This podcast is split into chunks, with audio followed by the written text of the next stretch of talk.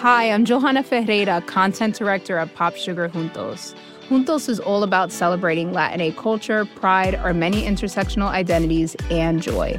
Thanks to support from Prime, there's so much to get into over at Juntos this month. From conversations with the Latinx minds behind our favorite new movies and resurrected TV shows, to thoughtful celebrity commentary and exclusive interviews with some of the biggest Latin music artists today. And it doesn't stop there. Get more of the music, movies, and shopping you love on Prime. Whatever you're into, it's on Prime. Visit amazon.com slash prime to get more of whatever you're into from streaming to shopping. And get all of our latest coverage at popsugar.com slash juntos. Con amor, Johanna. Chapter 9 Monsieur Giraud finds some clues. In the salon, I found the examining magistrate busily interrogating the old gardener, Auguste. Poirot and the commissary, who were both present, greeted me respectively with a smile and a polite bow. I slipped quietly into a seat. Monsieur Hautet was painstaking and meticulous in the extreme but did not succeed in eliciting anything of importance. The gardening gloves Auguste admitted to be his. He wore them when handling a certain species of primula plant, which was poisonous to some people. He could not say when he had worn them last. Certainly, he had not missed them. Where were they kept? Sometimes in one place, sometimes in another. The spade was usually to be found in the small tool shed. Was it locked? Of course it was locked. Where was the key kept? It was in the door, of course. There was nothing of value to steal. Who would have expected a party of bandits, of assassins? Such things did not happen in Madame la Vicomtesse's time. Monsieur Hautet, signifying that he had finished with him, the old man withdrew, grumbling to the last. Remembering Poirot's unaccountable insistence on the footprints in the flower beds, I scrutinized him narrowly as he gave his evidence. Either he had had nothing to do with the crime, or he was a consummate actor. Suddenly, just as he was going out of the door, an idea struck me. Pardon, Monsieur Hautet, I cried, but will you permit me to ask one question? But certainly, monsieur. Thus encouraged, I turned to Auguste. Where do you keep your boots? On my feet, growled the old man. Where else? But when you go to bed at night? Under my bed. But who cleans them? Nobody. Why should they be cleaned? Is it that I promenade myself on the front like a young man? On Sunday, I wear the Sunday boots. But otherwise, he shrugged his shoulders. I shook my head, discouraged. Well, well, said the magistrate, we do not advance very much. Undoubtedly, we are held up until we get the return cable from Santiago. Has anyone seen Giraud? In verity, that one lacks politeness. I have a very good mind to send for him, and you will not have to send far. The quiet voice startled us. Giraud was standing outside, looking in through the open window. He leaped lightly into the room and advanced to the table. Here I am, at your service. Accept my excuses for not presenting myself sooner. Not at all, not at all, said the magistrate, rather confused. Of course, I am only a detective, continued the other. I know nothing of interrogatories. Were I conducting one, I should be inclined to do so without an open window. Anyone standing outside can so easily hear all that passes. But no matter. Monsieur Hautet flushed angrily. There was evidently going to be no love lost between the examining magistrate and the detective in charge of the case. They had fallen foul of each other at the start. Perhaps, in any event, it would have been much the same. To Giraud, all examining magistrates were fools, and to Monsieur Hautet, who took himself seriously, the casual manner of the Paris detective could not fail to give offense. Ah bien, Monsieur Giraud, said the magistrate rather sharply. Without doubt, you have been employing your time to a marvel. You have the names of the assassins for us, have you not? And also the precise spot where they find themselves now. Unmoved by this irony, Giraud replied, I know at least where they have come from. Comment? Giraud took two small objects from his pocket and laid them down on the table. We crowded round. The objects were very simple ones. the stub of a cigarette, and an unlighted match. The detective wheeled round on Poirot. What do you see there? he asked. There was something almost brutal in his tone. It made my cheeks flush. But Poirot remained unmoved. He shrugged his shoulders. A cigarette end, and a match. And what does that tell you? Poirot spread out his hands. It tells me nothing. Ah, said Giraud in a satisfied voice, you haven't made a study of these things. That's not an ordinary match, not in this country at least. It's common enough in South America. Luckily, it's unlighted. I mightn't have recognized it otherwise. Evidently, one of the men threw away his cigarette end and lit another, spilling one match out of the box as he did so. And the other match? asked Poirot. Which match? The one he did light his cigarette with. You found that also? No. Perhaps you didn't search very thoroughly. Not search thoroughly. For a moment, it seemed as though the detective were going to break out angrily, but with an effort, he controlled himself. I see you love a joke, Monsieur Poirot, but in any case, match or no match, the cigarette end would be sufficient. It is a South American cigarette with licorice pectoral paper. Poirot bowed. The commissary spoke. The cigarette end and match might have belonged to Monsieur Renaud. Remember, it is only two years since he returned from South America. No, replied the other confidently. I have already searched among the effects of Monsieur Renaud. The cigarettes he smoked and the matches he used are quite different.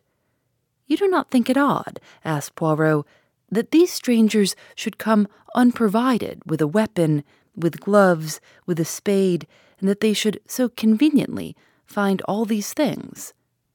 Giraud smiled in a rather superior manner. Undoubtedly, it is strange. Indeed, without the theory that I hold, it would be inexplicable. Aha, said Monsieur Hautet, an accomplice, an accomplice within the house. Or outside it, said Giraud with a peculiar smile. But someone must have admitted them. We cannot allow that, by an unparalleled piece of good fortune, they found the door ajar for them to walk in. D'accord. The door was opened for them, but it could just as easily be opened from outside by someone who possessed a key. But who did possess a key? Giraud shrugged his shoulders. As for that, no one who possesses one is going to admit the fact if they can help it. But several people might have had one. Monsieur Jacques Renaud, the son, for instance. It is true that he is on his way to South America, but he might have lost the key or had it stolen from him. Then there's the gardener. He has been here many years. One of the younger servants may have a lover. It is easy to take an impression of a key and have one cut. There are many possibilities. Then there is another person who, I should judge, is exceedingly likely to have such a thing in her keeping. Who is that? Madame Daubreuil, said the detective dryly. Ah, said the magistrate, his face falling a little. So you've heard about that, have you? I hear everything, said Giraud imperturbably.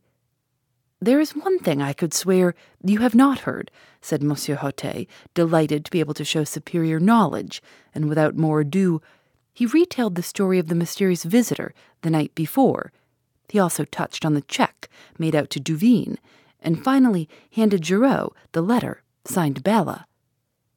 Giraud listened in silence, studied the letter attentively, and then handed it back. All very interesting, but my theory remains unaffected. And your theory is? For the moment, I prefer not to say. Remember, I am only just beginning my investigations. Tell me one thing, Monsieur Giraud, said Poirot suddenly. Your theory allows for the door being opened. It does not explain why it was left open. When they departed, would it not have been natural for them to close it behind them? If a sergent de ville had chanced to come up to the house, as is sometimes done, to see that all is well, they might have been discovered and overtaken almost at once. Bah, they forgot it. A mistake, I grant you. Then, to my surprise, Poirot uttered almost the same words as he had uttered to Bex the previous evening. I do not agree with you. The door being left open was the result of either design or necessity, and any theory that does not admit that fact is bound to prove vain. We all regarded the little man with a good deal of astonishment. The confession of ignorance drawn from him over the match end had, I thought, been bound to humiliate him. But here he was self satisfied as ever, laying down the law to the great Giraud without a tremor. The detective twisted his mustache, eyeing my friend in a somewhat bantering fashion. You don't agree with me, eh? Well, what strikes you particularly about the case? Let's hear your views. One thing presents itself to me as being significant. Tell me, Monsieur Giraud, does nothing strike you as familiar about this case? Is there nothing it reminds you of? Familiar? Reminds me of? I can't say offhand. I don't think so, though. You are wrong, said Poirot quietly. A crime almost precisely similar has been committed before. When? And where? Ah, that unfortunately I cannot for the moment remember, but I shall do so. I had hoped you might be able to assist me. Giraud snorted incredulously. There have been many affairs of masked men. I cannot remember the details of them all. These crimes all resemble each other, more or less. There is such a thing as the individual touch. Poirot suddenly assumed his lecturing manner and addressed us collectively. I am speaking to you now of the psychology of crime. Monsieur Giraud knows quite well that each criminal has his particular method, and that the police, when called in to investigate, say, a case of burglary, can often make a shrewd guess at the offender simply by the peculiar method he has employed. Japp would tell you the same, Hastings. Man is an unoriginal animal. Unoriginal within the law in his daily respectable life, equally unoriginal outside the law. If a man commits a crime, any other crime he commits will resemble it closely. The English murderer who disposed of his wives in succession by drowning them in their baths was a case in point. Had he varied his methods, he might have escaped detection to this day. But he obeyed the common dictates of human nature arguing that what had once succeeded would succeed again, and he paid the penalty of his lack of originality. And the point of all this, sneered Giraud? That when you have two crimes precisely similar in design and execution, you find the same brain behind them both. I am looking for that brain, Monsieur Giraud, and I shall find it. Here we have a true clue, a psychological clue, you may know all about cigarettes and match ends, Monsieur Giraud, but I, Hercule Poirot, know the mind of man. And the ridiculous little fellow tapped his forehead with emphasis. Giraud remained singularly unimpressed. For your guidance, continued Poirot, I will also advise you of one fact which might fail to be brought to your notice. The wristwatch of Madame Renaud on the day following the tragedy had gained two hours. It might interest you to examine it. Giraud stared. Perhaps it was in the habit of gaining. As a matter of fact, I am told it did. Ah bien, then. All the same, two hours is a good deal, said Poirot softly. Then there is a matter of the footprints in the flower bed. He nodded his head towards the open window. Giraud took two eager strides and looked out. This bed here? Yes. But I see no footprints. No, said Poirot, straightening a little pile of books on a table. There are none. For a moment, an almost murderous rage obscured Giraud's face. He took two strides towards his tormentor, but at that moment the salon door was opened, and Marchaud announced, Monsieur Stoner, the secretary, has just arrived from England. May he enter? This reading comes with the kind permission of Agatha Christie Limited. Hey, this is Scott Galloway, author, professor, entrepreneur, and most importantly, host of the Prop G podcast. We got a special series running on right now called The Future of Work, where I answer all your questions on surprise, the future of work. Questions including what are we missing when we work remotely, or how do we handle work life balance when a major opportunity comes knocking? From the provocative to the technical, we're offering insights you won't want to miss. So tune in to the future of work, a Prop G Pod special sponsored by Canva. You can find it on the Prop G Pod wherever you get your podcasts. Phoebe Reads a Mystery is recorded in the studios of North Carolina Public Radio, WUNC.